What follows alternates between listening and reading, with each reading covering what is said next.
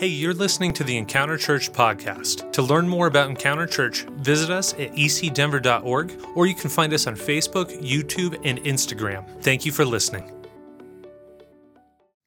Get out your, your Bibles, your phones. Um, we're going to spend a lot of time in Scripture. And as we, we are, I want to talk to you a little bit about this new series we're in, and it's, it's called Dog Days. And does anybody, are you familiar with the term Dog Days of Summer? You guys, do you know where it comes from? Anybody? There was one guy in the first service who actually knew. It comes from the Romans, and it comes from the Romans because of Sirius, the, the dog star. And the, the dog star aligns with the sun in the middle of July in Rome, in that, in that particular time frame. And the Romans believed that the heat and the humidity and all of that stuff that just made life miserable in Rome occurred because of the alignment of the star, you know, the dog star with the sun. Hence the term dog days. Okay, that's my nerd moment. Everybody say thank you, Pastor Reece. All right, I, I am what I am, as we say. But but the point of that, as it relates to what we're, we're talking about here, is it's it's become analogous to that season of waiting, that season of difficulty. Now, listen to me. We got a word about a month ago here that the Lord was going to be moving in a special way, eh, bringing healing, deliverance, and freedom. Uh, you know, and that, that God was going, and we're, we're, we're seeing manifestations of that. You know, emotional healing, physical healing, you know, psychological healing is beginning to happen. And, and we're really just, we're seeing it. We're hearing, we're seeing people being set free from bondages. It's occurring. We're getting testimonies. We believe that all of us, in some way, have been under demonic influence. And I'm not saying that, that, that, you know, we're all spinning our heads in circles and puking green. Anybody get the cultural reference on that? You know, you got to be a certain, it's from a movie called The Exorcist. And, and, and so I'm not saying that we all need an exorcist, but, but we all need to be delivered of the influence of the enemy to deceive us and stop us from doing what God wants us to do, all right? And, and so, so we're, we're seeing that. But one of the things that happens is God speaks to us and we receive something of a promise from him. It might be a promise of a healing, it might be a promise of a job, could be a promise of a ministry, could be a promise of, of, whatever he's got for us. And he has good things for all of us. He's got blessings for us. And there is that moment when, when, when we receive that revelation of what God is speaking into our hearts. But then there is a waiting period until it manifests. God is not like Amazon Prime. You don't get it delivered same day. There is generally a pause. I mean, really? I mean, that, and people are surprised. This is how God created the world to operate. And, and you can look in the scriptures and find this in Genesis 8:22. This is, this is right after you know, Noah has kind of been delivered from the flood. And it says, As long as the earth endures, seed time and harvest, a time for planting and a time for reaping, cold and heat, summer and winter, day and night will never cease. Smartest man in the world, Solomon, said this in Ecclesiastes For everything there is a season, a time for every activity under heaven. But that period, those dog days between the promise and the manifestation, can get you down. Can I get an amen in this house?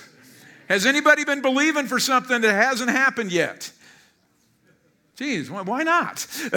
I mean, we all should be believing for something. God has promises, He's got good things for us. But those days in between can be difficult, which is why Paul wrote this to the church of Galatia.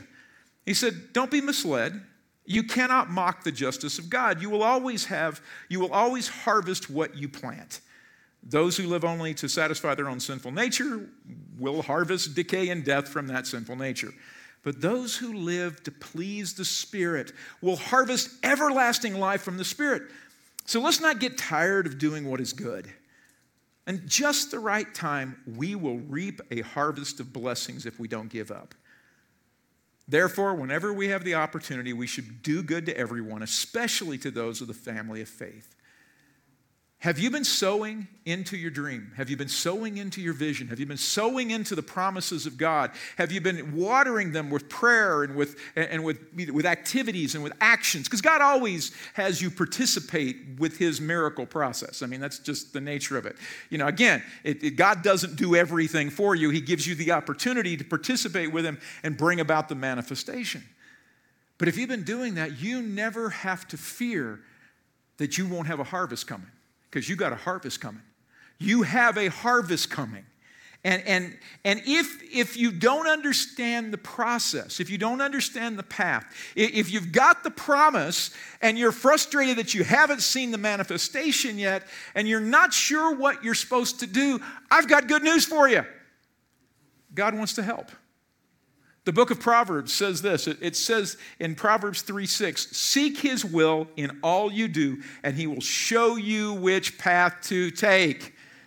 He doesn't want you ignorant, he doesn't want you stupid, he doesn't want you frustrated. What he wants you to be is faithful to do what he shows you to do. Now, I'm doing that, boss. I'm doing it. But I'm still not sure. Well, let me just explain to you. Everybody has dog days. You're not alone and you're not unique. This morning we're going to look at three men. We're going to look at Abraham, we're going to look at Moses, we're going to look at Paul. There is no one in human history who had a clearer call of God on their life, a more explicit instruction manual handed to them than these three guys. And all of them had difficulties in their life. All of them had dog days. And, and, in fact, look with me at Genesis 12, 1 through 3. This is, this is God speaking to Abram. He says, Leave your native country, your relatives, and your father's family, and go to the land I will show you. I will make you into a great nation. I will bless you and make you famous, and you will be a blessing to others. I will bless those who bless you and curse those who treat you with contempt and all the families on earth will be blessed through you. How explicit is that? Now, you're here, go here, and this is going to happen. Let's talk about Moses. You know, remember Moses? Moses was the guy that fled from Egypt. You know, you may have seen the Ten Commandments movie with Charlton Heston.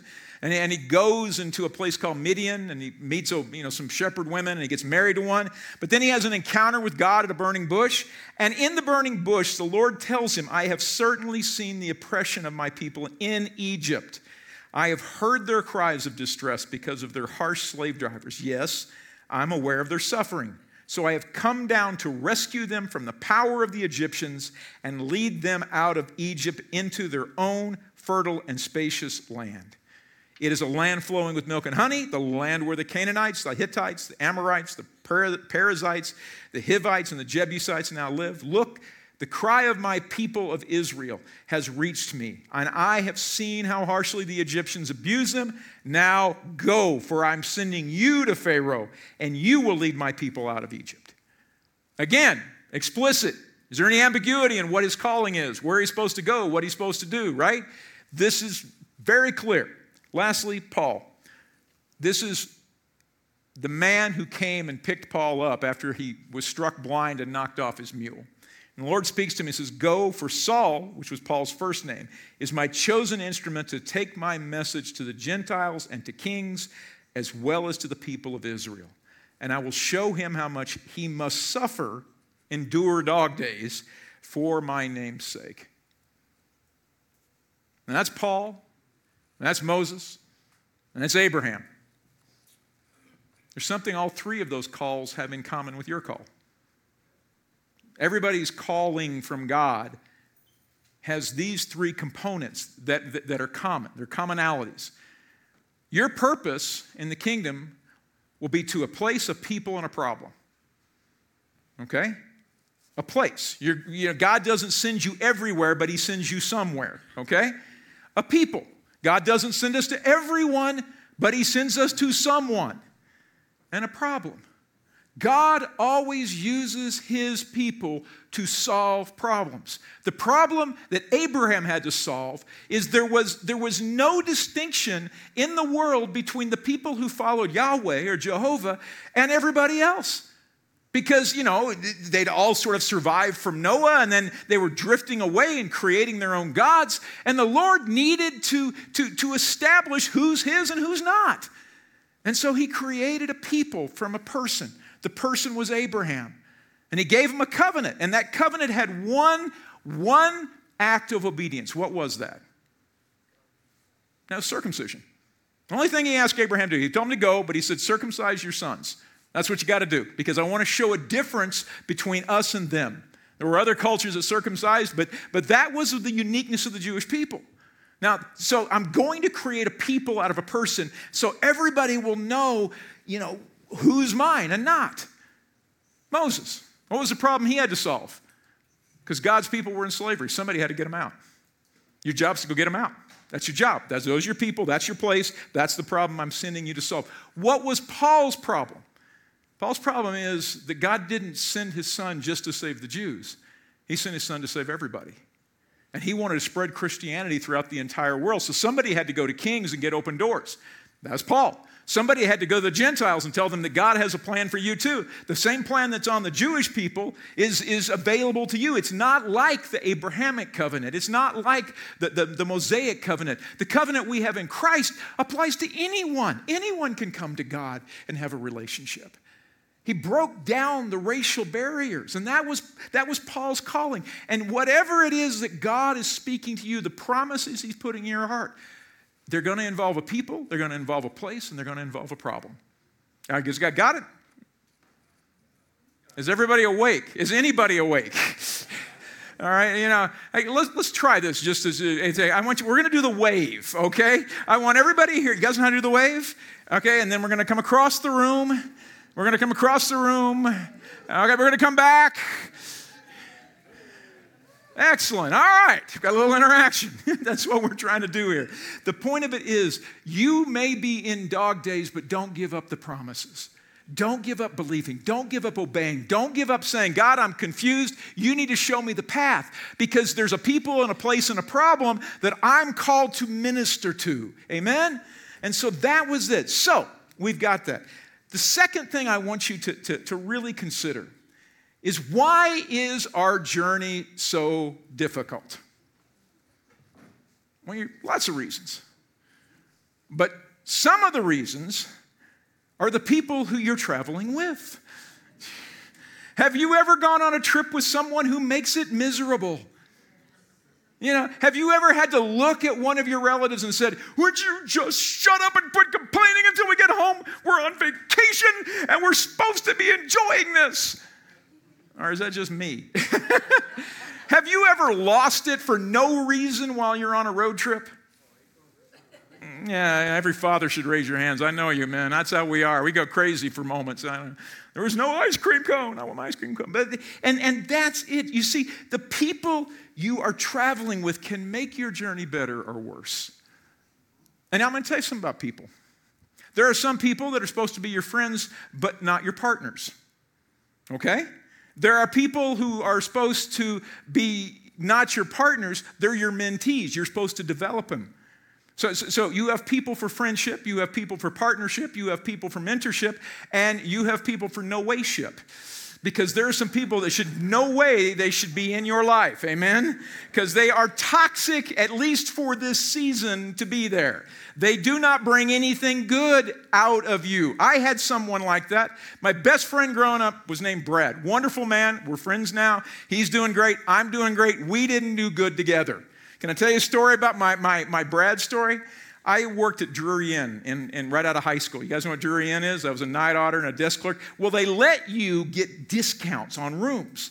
So I was in college in my local town. My buddies were all out of town. They would come back into town and I would rent them rooms at the employee rate and we would throw parties.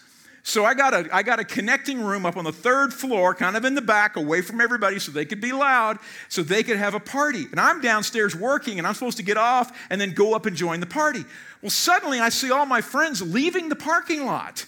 And then, and then my friend Brad comes down and he goes, Hey man, uh, there's a problem up in the room. Here's the key. And he gets in his truck and drives off. I'm like, what, what, what problem? I go upstairs. Somebody has got drunk, fell into the toilet, and ripped it from the wall. And fortunately, somebody turned the water off. Praise God, somebody turned the water off. But, but I'm sitting there. Yeah, you're wagging your friend. I mean, yeah, he works in hotels, and I, I, I get it. And I'm, and I'm going, oh, man, how am I going to cover this up? How am I going to cover this up? And I realize that the room is in my name because I used my employee discount.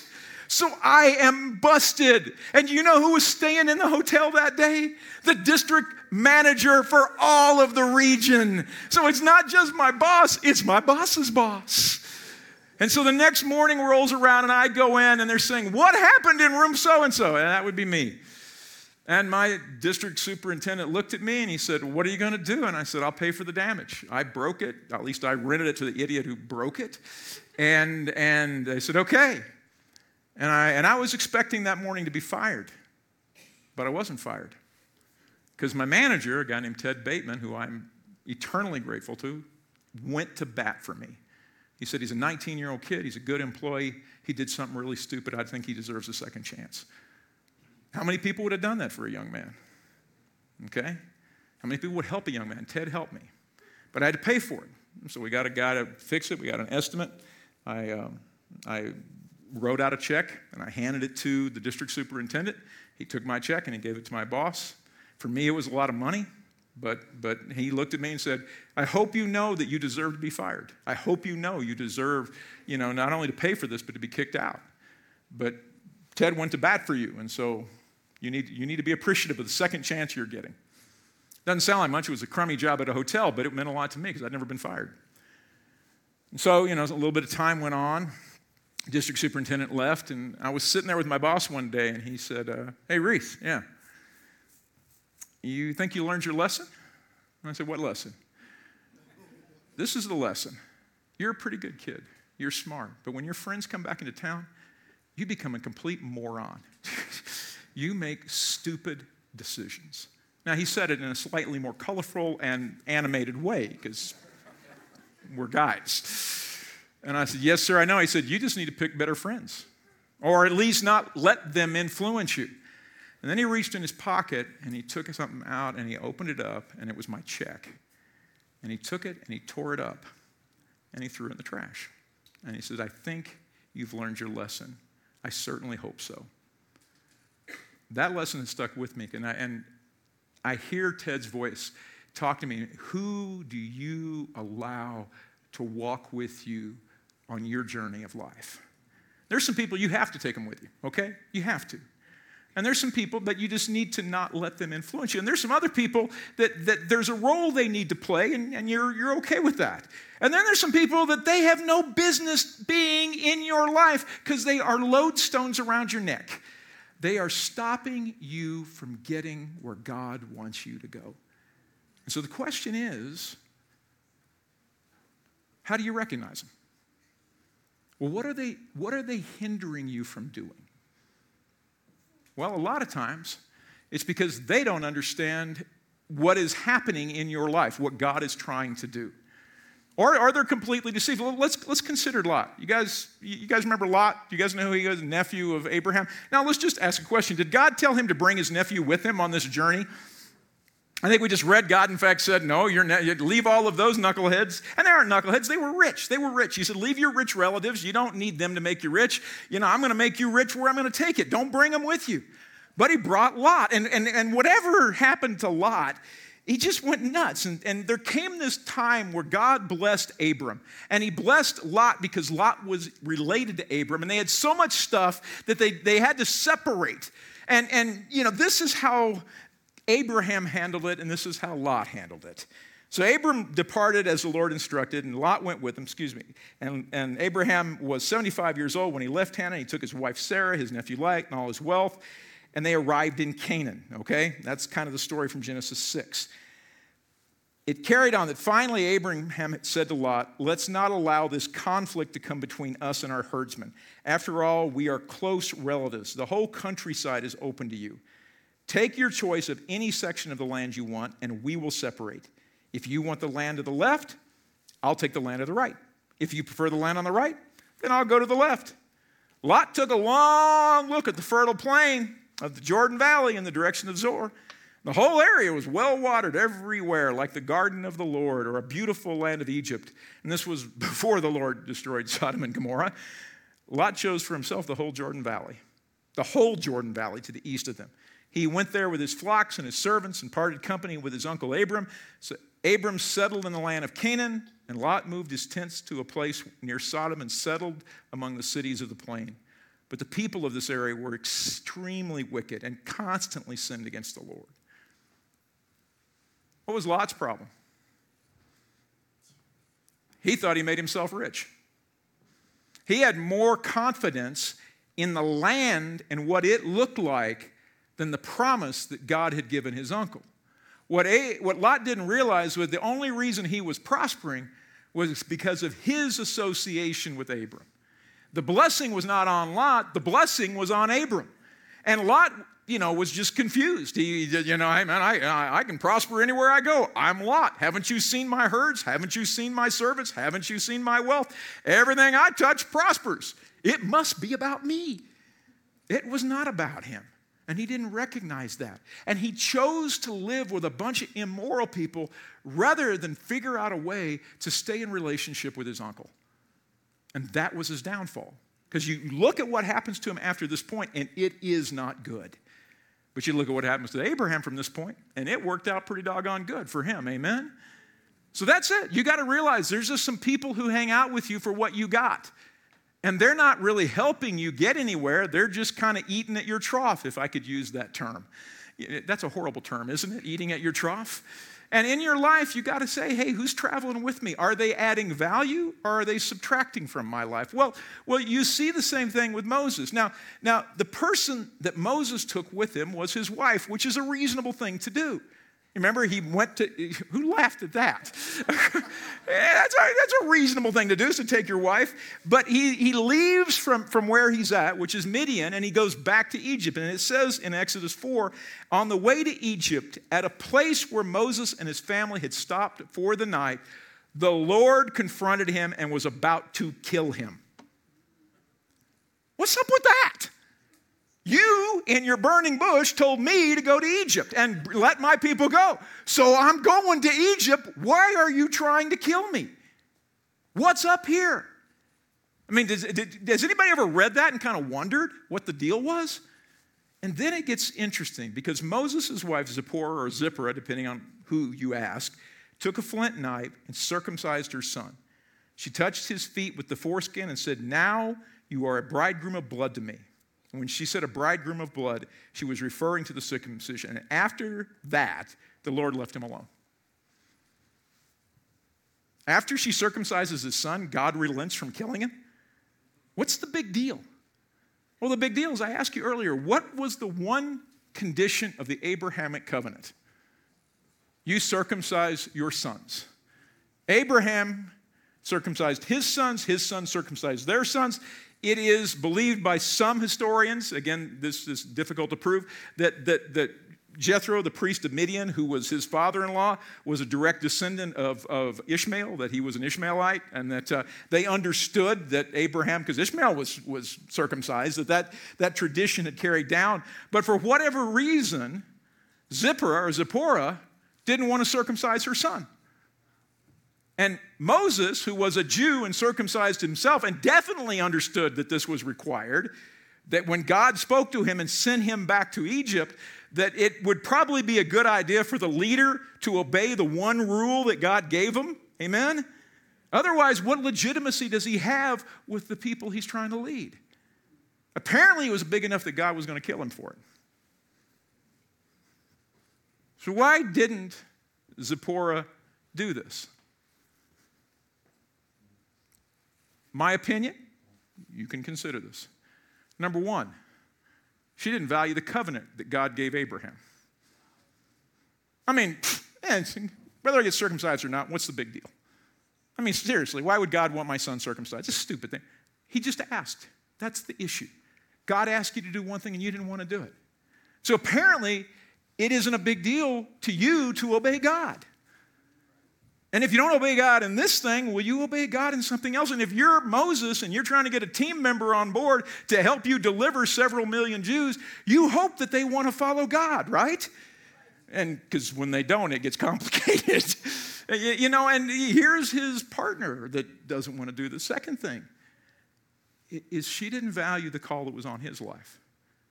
The implication, at least, that I get out of this, and again, I'm, I'm, injecting stuff into it, is she doesn't sound to me like she's that excited to leave Midian and go to Egypt.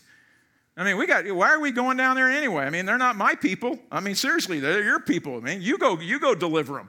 Why, why do I got to go along? Why, you know, I, I, we, had it, we had it good, man. We had Jethro around here. We had goats and chickens and all kinds of stuff. Now you want to go to a stinky, nasty Egypt place and try to deliver three million. First of all, you know how many Egyptians are there? And you tell me a burning bush talked to you and we're going to be doing miracles and signs and wonders down there? You're out of your freaking mind. What are you doing out here?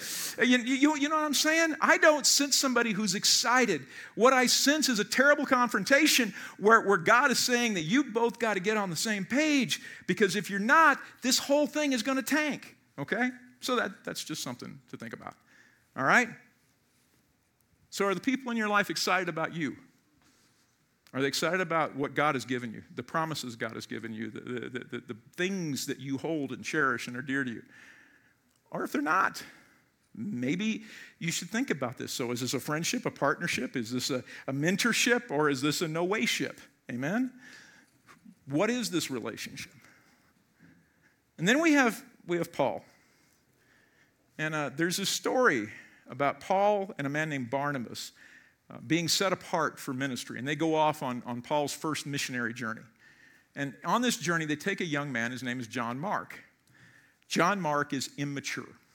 John Mark gets halfway through the journey, or, or maybe not even halfway, and says, I'm out of here. Man, I, I didn't know I signed on for this. I mean, we, get, we got jails and beatings and hardships, and you know, this, this ain't fun. I thought they, you know, when Pastor Steve explained the missions trip, it was supposed to be fun, and we were supposed to be going to the Bahamas, and, and it's not the Bahamas. This trip is rough, and I, you know, I, I don't like this. People are, you know, it's, I thought everybody would love us and everybody would welcome us. No, they're not all excited to see you. But this is the journey that God gave you. And John Mark goes home. John Mark goes home. Says, in fact, that in Acts 15, that on a, a subsequent trip, that when Barnabas and Paul were about to go together, Barnabas wanted to take John Mark with him. But Paul said no. Paul said, He abandoned me the first time, and I'm not going to trust him to go with me the second. Fool me once, shame on you. Fool me twice, shame on me. That's from the Andy Griffith show, in case you didn't know it. it's, it's, it's, it's these kinds of things. And yet, this is the thing that's interesting to me. Barnabas says he is worth the time. Barnabas was John Mark's Ted Bateman. That's the guy who gave me a second chance. That's the guy who looked at a young man and said, You know something? You may have done something really stupid but I believe there's value in you. And I believe that if we work together, if you change our relationship and let me sow into you, mentor you, you know, invest in you, something amazing can happen. And that's just what happened with John Mark, because he didn't stay a lodestone to Paul. In fact, if you, if you go to 2 Timothy 4, Paul is all by himself, and he's, in, and he's writing back to Timothy, and he says, Look, I'm, I'm here, only Luke is with me. Bring Mark with you when you come, for he will be helpful to me in my ministry. You see, a couple things there. Number one, John Mark was willing to recognize his need to change, his need to be mentored, his need to mature, his, his, his own stuff that he needed to work on. And he was willing to let somebody sow into him. Now, here's what I think I don't think John Mark should have gone with Paul because I don't think Paul was interested in mentoring John Mark. I don't. But I do think John Mark was supposed to go with Barnabas. And sometimes in our journeys, we're called not only to invest in our own vision, our own dreams, our own people, places, and problems, but to come alongside others because we're called to the same places, the same people, and the same problems. And when that happens, we have to be willing to ask ourselves Am I a good traveling companion or a bad one? Do I bring value to this relationship or not? Am I helping that person become who God wants them to be? Do I value and esteem the call on their life? Do I, do I appreciate the covenant that we have? And if so, am I willing to be mentored and changed and become who they need me to be so that I can become valuable to them? All of this happens in the dog days. All of this happens from the moment we get an idea, a vision, a, a promise, to when we actually have the harvest. And it's a beautiful time, these dog days. They're difficult, they're hard. Like Paul, there may be some suffering in between, but the end result is magnificent because we become who and what God created us to be. Friday night, I was here with uh, some of our intercessors, and we were praying. Um, we have these encounter nights once a month. And I was sitting back in that back section there, kind of by myself, because I, I like praying by myself, because I don't know, maybe I'm just weird, but I, I'm back there. And I'm, I'm praying about this, this sermon series and about, you know, really, Lord, what do you want me to show? And give me a visual. And I get this image in my head, and this is just a, a weird image. It was a, a, loaf of bread that was cut in half and been turned sideways so you could see the interior of the bread. And in my mind, I went, What the heck is that? I said, God, that's a picture of a loaf of bread. And, and I'm like, maybe I'm just having a random thought. And I said, then it came again, and I said, No, this is from the Holy Spirit. Bread is from the Holy Spirit. What are you trying to say? And he said, Look closer. Felt the Holy Spirit say, Look. I say, Look closer. And, and you see that within the bread, there's all these little holes and all these little gaps. And it's because of carbon dioxide, they tell me, or something that, you know, creates those kinds of things. And what God said is, is it's, it's not what's there that gives bread its unique texture and taste. It's what's missing.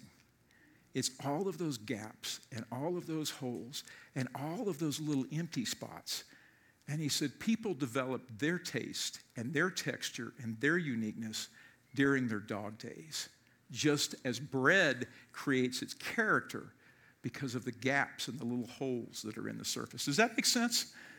So, all right. My, my story to you is do not begrudge the season you're in. Every season has a purpose. There's, there is seed time and there is harvest, there is fall, there is spring, but there's also summer. And it may be hot, and it may be sticky, and it may be uncomfortable, and maybe you got some, some of the wrong people in the wrong places doing the wrong things, and you need to adjust your relationships because who you bring along is important. But, but recognize the end result is going to be something magnificent, and you're going to become the finished work of art that God wants you to be. Amen? All right, let's pray. Uh, if I could have our intercessors to go ahead and come up, those who are in the room, I want you to line up if you would as we begin. Father, I thank you for this family and I thank you for this message. I thank you, God, that, that you help us to recognize um, in ourselves where we're, we're just falling short or we haven't really embraced the, the path that you've called us to. And you have a path for each of us, and, and I, I know that. You have a people, a place, and a problem you want us to solve. And we're not just called our, ourselves, we're called with others to, to those same problems. But God, help us to, to discern those things. And God, if we have, if we have relational problems, if we, if we have made people more important than you, then, then forgive us. Uh, if we're like, you know, Moses and we wanted to, to do something to, to, to make somebody else happy, but it's not really what you want, then God, forgive us and help us and restore us. If we're immature, like John Mark, then help us not be discouraged because of our immaturity. Help us not be depressed because of our imperfection. But help us find those Barnabases out there who will love us and, and, and help us grow and thrive and, and leave our youthful foolishness behind, that we might become the men and women of God that you called us to be.